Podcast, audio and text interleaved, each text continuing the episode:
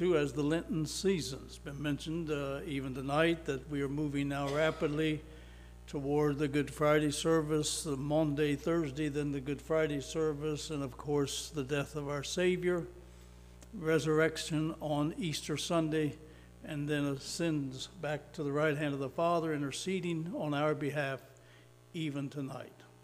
It's a very sacred time of the year, though I decided that I was going to move in that direction throughout these services this evening and next couple of evenings.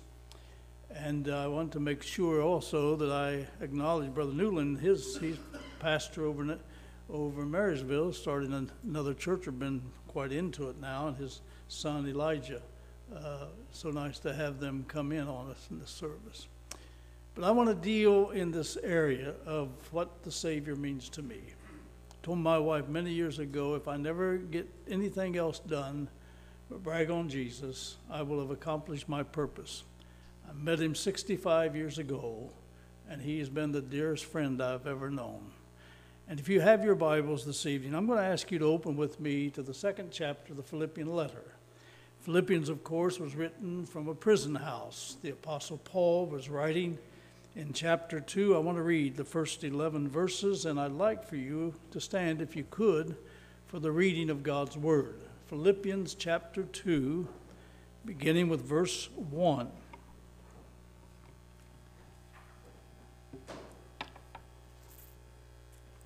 If there be therefore any consolation in Christ, if any comfort of love, if any fellowship of the Spirit, if any bowels and mercies, simply meaning any affections and compassion, fulfill you my joy, that you be like-minded, having the same love, being of one accord and of one mind. Let nothing be done through strife or vainglory, but in lowliness of mind let each esteem other better than themselves. Look not every man on his own things, but every man also on the things of others. Let this mind be in you, which was also in Christ Jesus, who being in the form of God thought it not robbery to be equal with God. But he made himself of no reputation, and took upon him the form of a servant, and was made or fashioned in the likeness of men. Being found in fashion as a man, he humbled himself, became obedient unto death, even the death of the cross.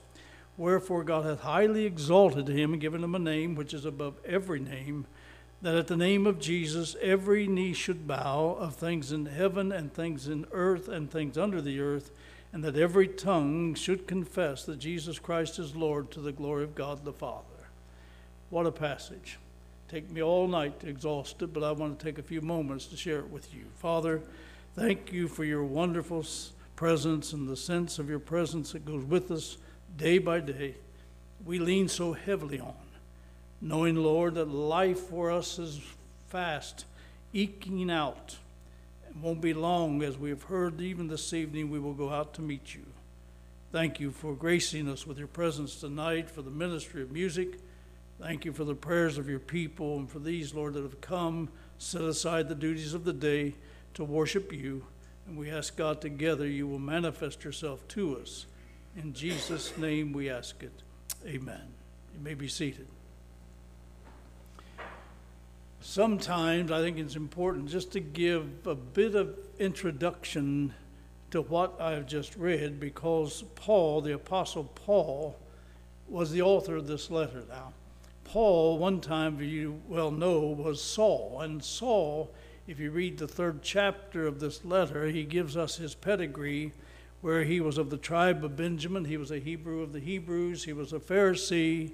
He was a very brilliant man. He studied at the feet of Gamaliel. He had advanced beyond others in his life.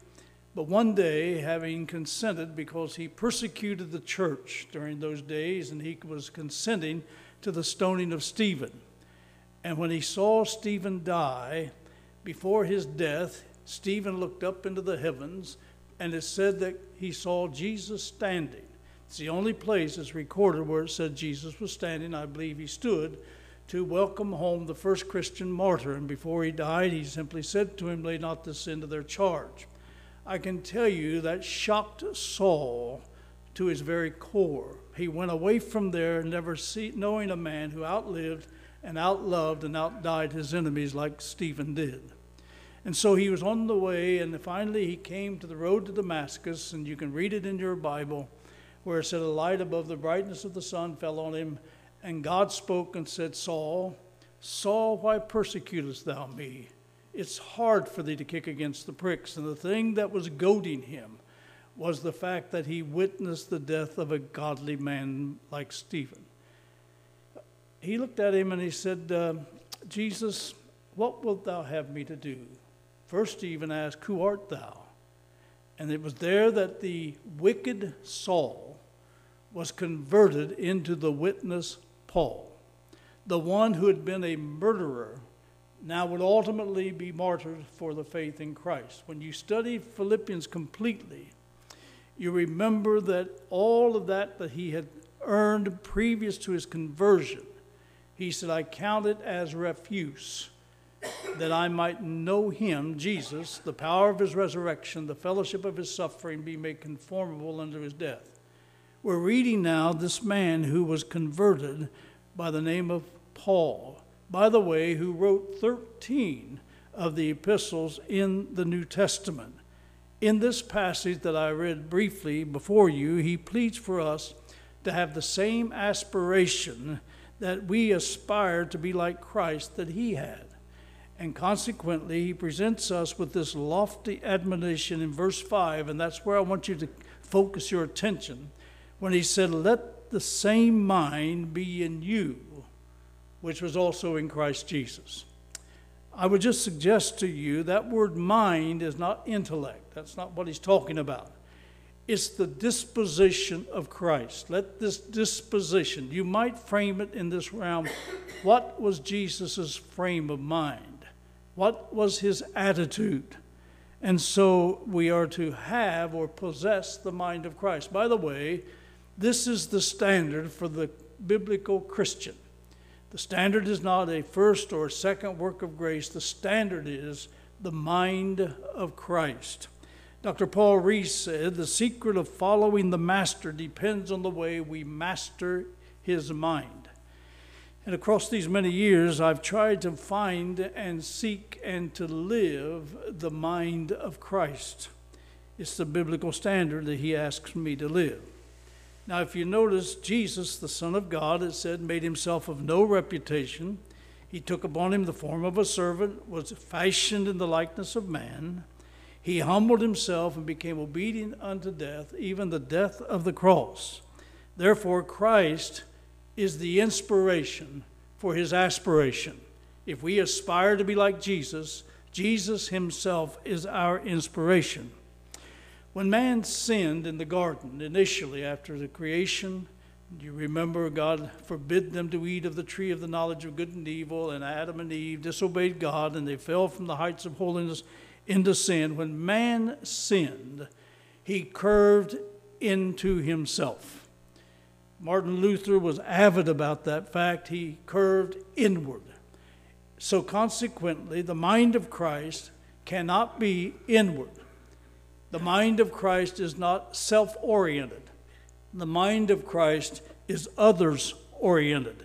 If you notice, you see it depicted in verse 4 where he says, "Let each of you look not after his own interest, but after the interest of others." Self-interest is diametrically opposed to the mind of Christ. Jesus' whole life while he walked on this earth was without regards to himself. Romans 15 says he pleased not himself. He said, "I always do those things that please the Father." So Jesus, because of that, stepped down in this world. He stepped down in order to lift you and me up. He became poor that through his poverty we may be made rich.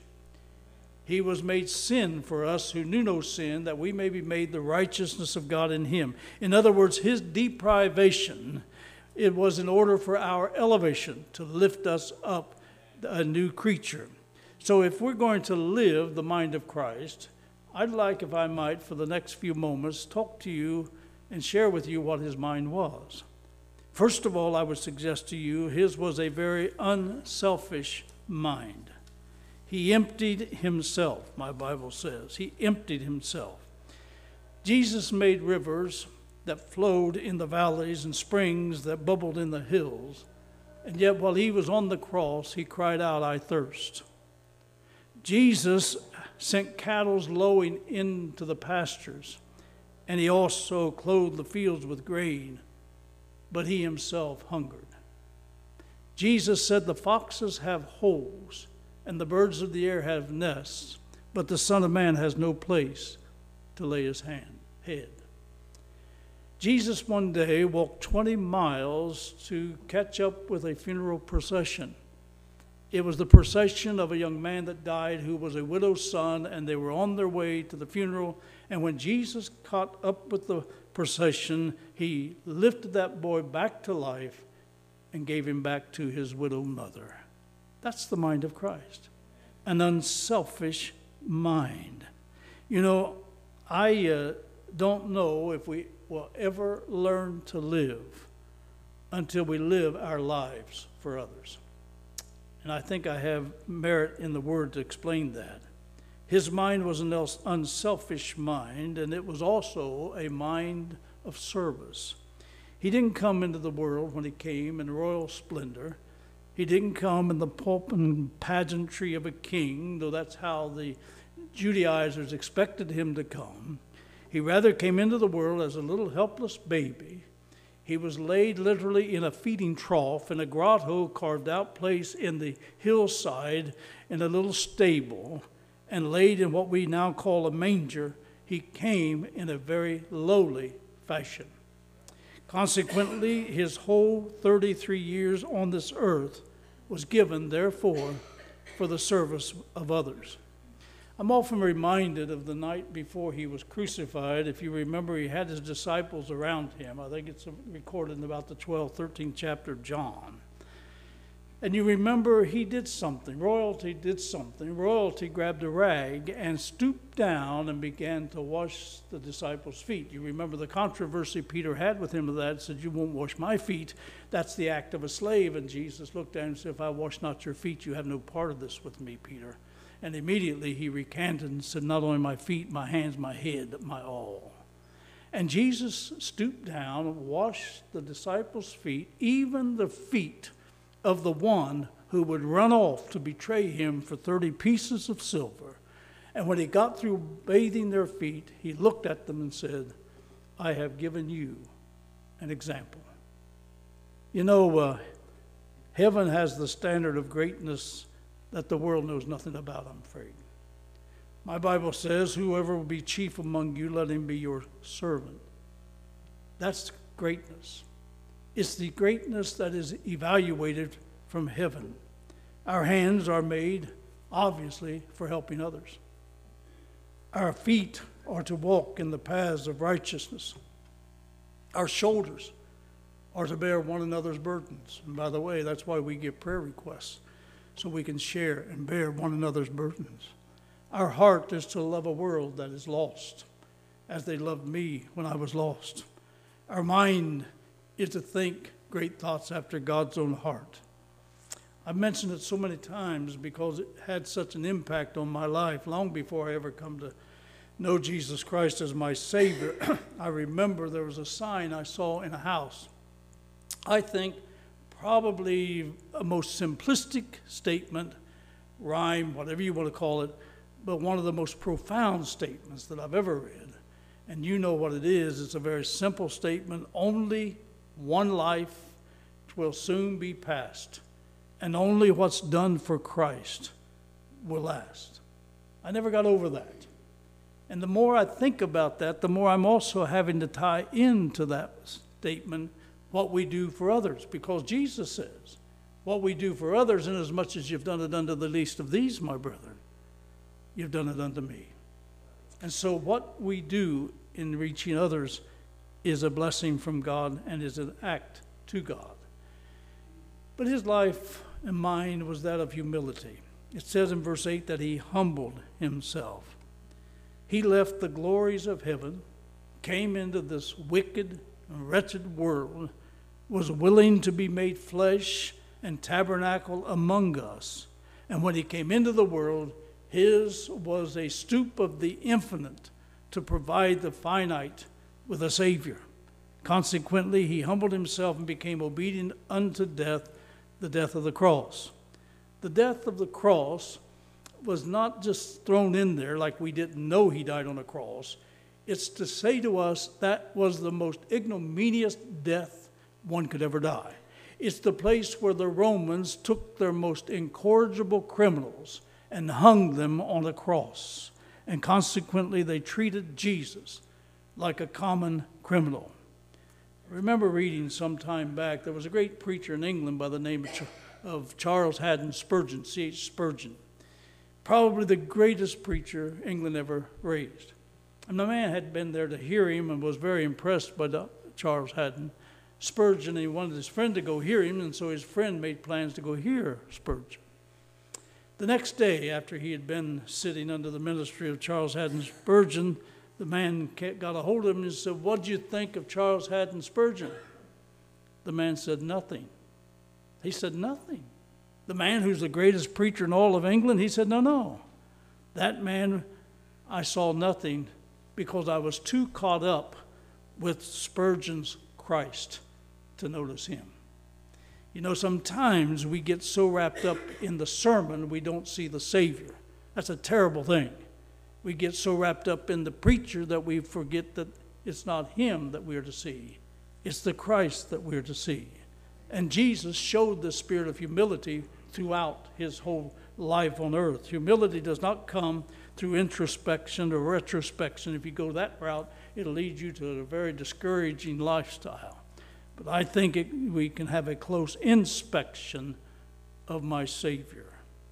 I wish I could brag on him more. There's so much more that he has impressed me with, but I want to go just a little deeper with the Savior. If we are to possess the mind of Christ, it was a mind of obedience. He was obedient unto death. You know, Jesus, unlike any other person in this world, did not come to live. We are born to live. Jesus came on purpose to die. You can read it in John 12. "For this cause came I into the world. If I be lifted up, I'll draw all men unto me." This spoke he of the death, that he should die. Oswald Chambers would tell you the cross did not just happen to Jesus. He came on purpose for it. It's interesting when you read Hebrews 9, where it says it's appointed unto man once to die. All of us are going to have to face that inevitable. But Jesus didn't die because he was a man. He reversed it. He became a man so that he could die in order that he could save you and me. What a Savior. The mind of Christ. He became flesh, and when he did not divest himself of his deity. He just laid aside the prerogatives of his deity for a short time, emptying himself of all but love, and bled and died for Adam's race.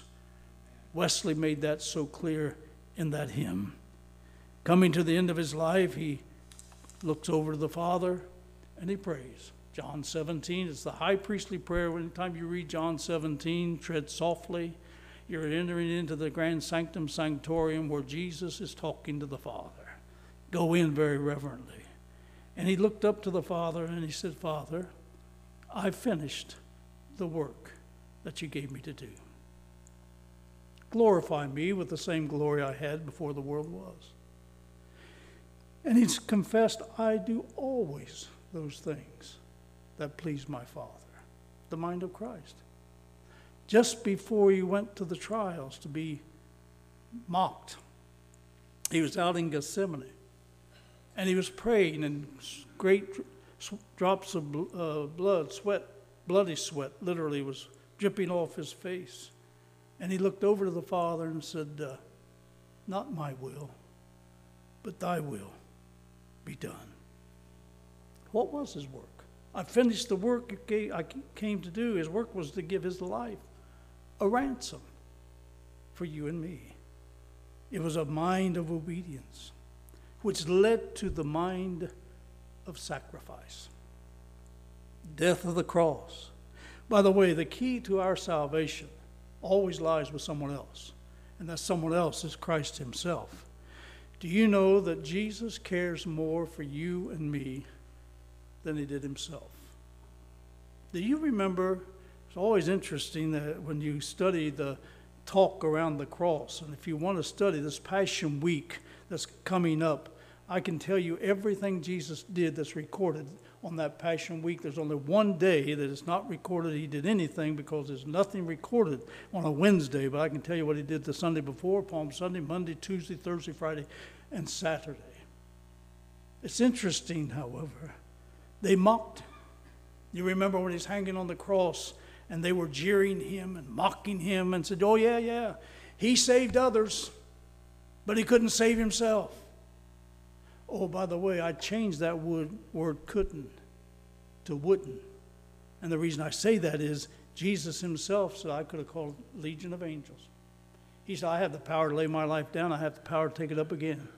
Don't tell me I couldn't save myself. But if I saved myself, you couldn't be saved. I am the propitiation for your sins. I must die to pay the price that you incurred. And if I don't pay the price, you will forever be damned.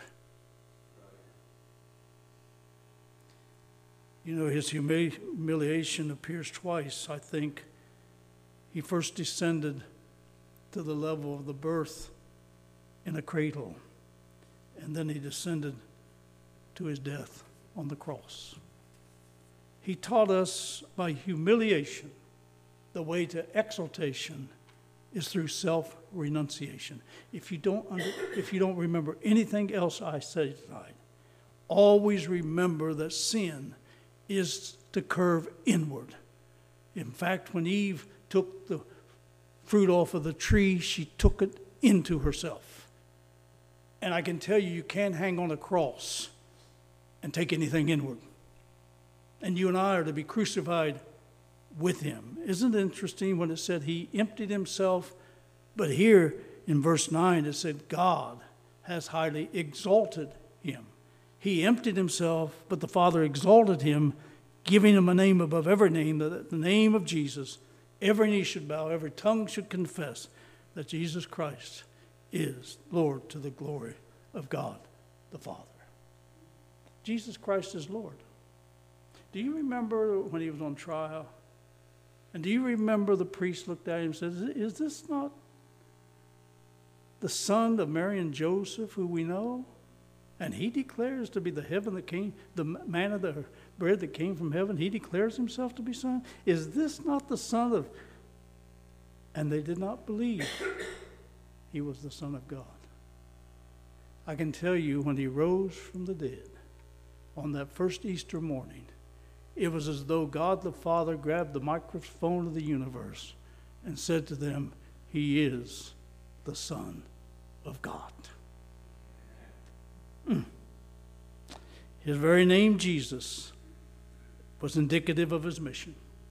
Thou shalt call his name Jesus, for he shall save his people from their sins.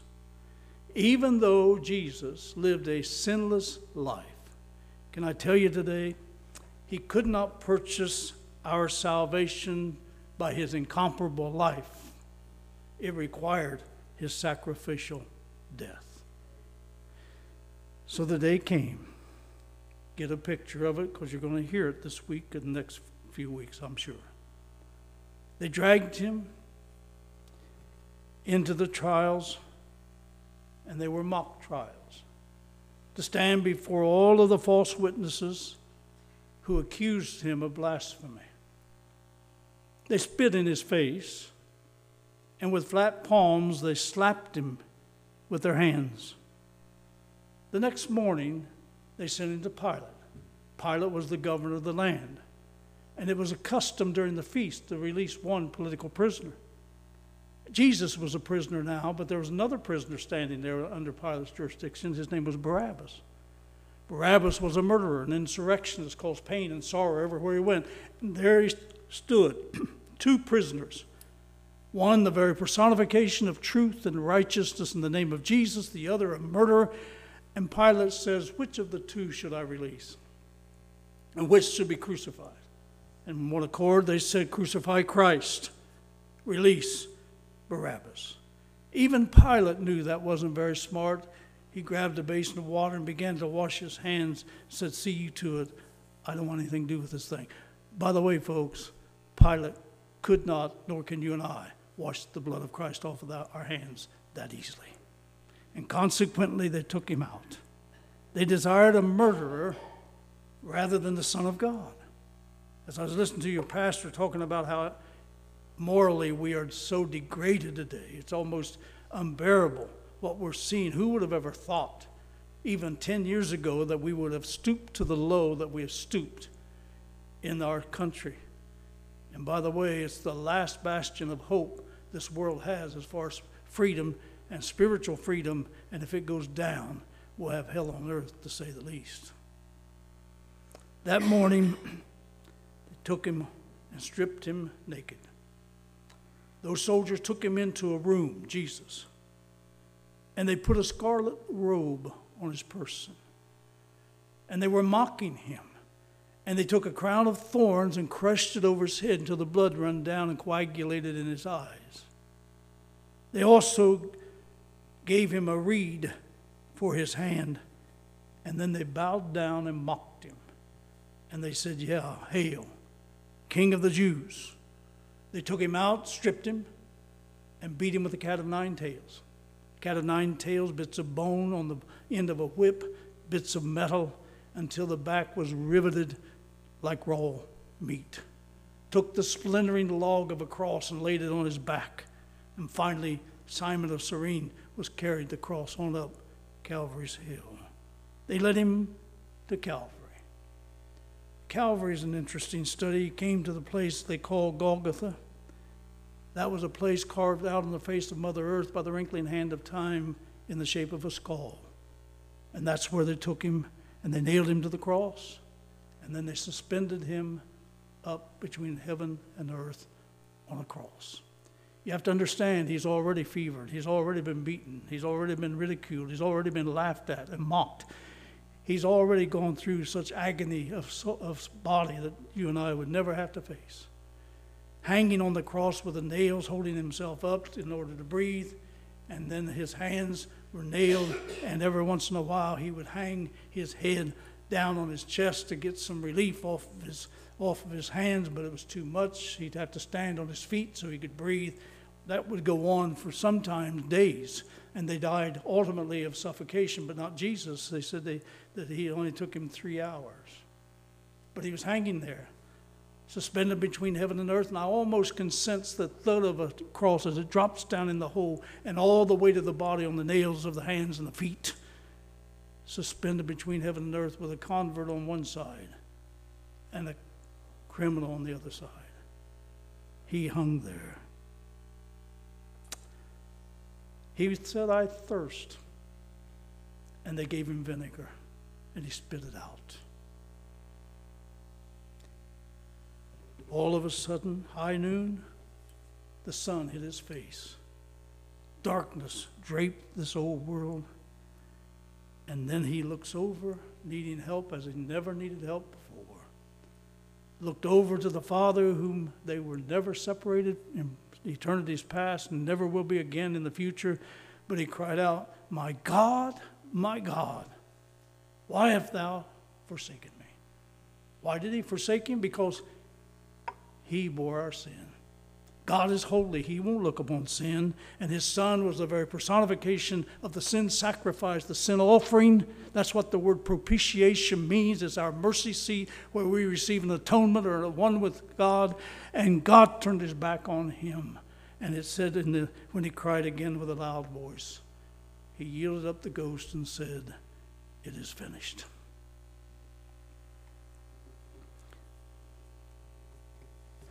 I don't know what you do when you realize who we're talking about when we talk about salvation or Savior, Jesus.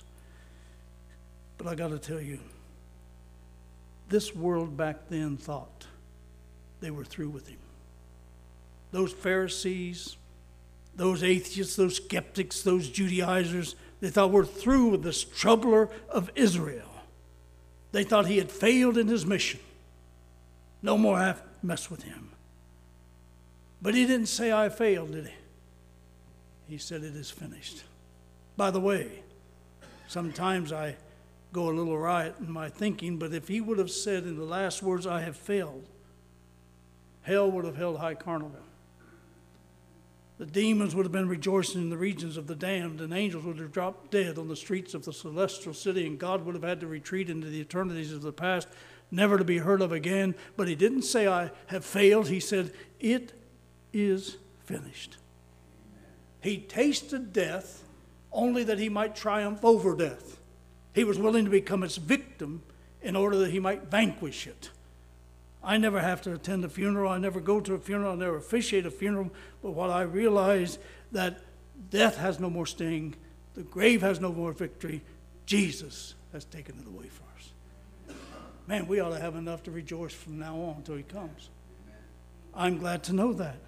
3 days later, oh, by the way, Nicodemus, who was asking him what, you know, how can a man be born again? Nicodemus found out, because if you remember, it was Nicodemus and Joseph of Arimathea that took the body of Jesus and cared for it and put it in a borrowed tomb. And there he laid for 3 days with a soldier's guarding it and all that was taking place. But somehow something happened, and the 3rd day he kicked the ends out of the tomb, made it a thoroughfare to the New Jerusalem. He says to John over in the book of the Revelation, I'm he that liveth and was dead, and behold, I'm alive forevermore. I have the keys of hell and death, and these keys one of these days I'm going to put in a lock that hangs on the door, that swings on its putrefying hinges, and I'm going to take all death and all disease and the devil and cast them away from us forever, and there we will be done with it. That's the Savior. I don't know about you, but I'd follow him anywhere. Took the sting out of death and the victory out of the grave so that we could live forever. There's a lot of times I like to share my personal feelings, and I have to kind of restrain myself just a little bit. I don't like death. You don't like death. I don't like going to funeral homes. I don't like death. Sometimes back, a man was driving in Pennsylvania, and one of the trucks had those steel rods, and he slammed on the brakes, and those rods went through the cab and killed him. And I was one who had to go to the wife and tell her about a dead husband. It's never easy to do that. I've never gotten over looking in the face of a little 5-year-old girl and hearing her cry her last words, I can't see, and die. I don't like death. But I can tell you this much, Jesus, when he took the sting out of death and the victory out of the grave, he put the capstone on an uttermost salvation, and he says, because I live, you can live. One of the reasons I don't want to die and go to hell is because I love life too much. And one of the reasons I want to serve Jesus is because he is the way, the truth, and the life. That's the mind of Christ. I could go on and on. I've worn you out already, but I can tell you right now, this is the mind, the disposition, the frame of mind that was in Christ, that he says, let that mind be in you. You know, we don't see a lot of that, do we? You know, I wonder why the world is the way it is. I worry more about why the church is not influencing the world more than they are. Somewhere we've let down. It was the church that showed me Jesus. It was about 3 ladies that came to the house and brought food for that funeral that I watched in their lives, and a man, a husband of one of the ladies, and I never saw anything like it. I thought, how do you live like this? And I couldn't rest till I found out. Jesus, the mind of Christ. Do you know there's something else about this letter? And I'm through. I know you say, hurry up, preacher, I'm through. Do you know that this letter, this very short letter of 4 chapters, has 16 times written the word rejoice or joy? Man, being a Christian is not humdrum. It's a joy. It's fellowship. It's alive. It's real. So I would just say to you, let this mind be in you, which is also in Christ Jesus. Not his intellect. He's the pattern. He's the example. That's what he told us. I've given you an example. And we need to show the world Jesus. I remember the first time I ever heard of a whole meeting out in California. I never forgot the pastor was talking to his people, and he said to them just before they dismissed, he said, I want you to go out into the world where you work and show them Jesus. I said, yeah, that's what we need to do. That's what we need to do. I wonder, I'm going to see if I can take my liberty, not in any way offend you, but I wonder if tonight I could ask you all just to come and stand in front of the pulpit, and I pray with my, I'd like to have a closing prayer, and I'd like to pray for you and me that through these next few days of the Passion Week and the Easter coming, that we can begin to realize more and more the mind of Christ. Would you just stand with me? It's just us.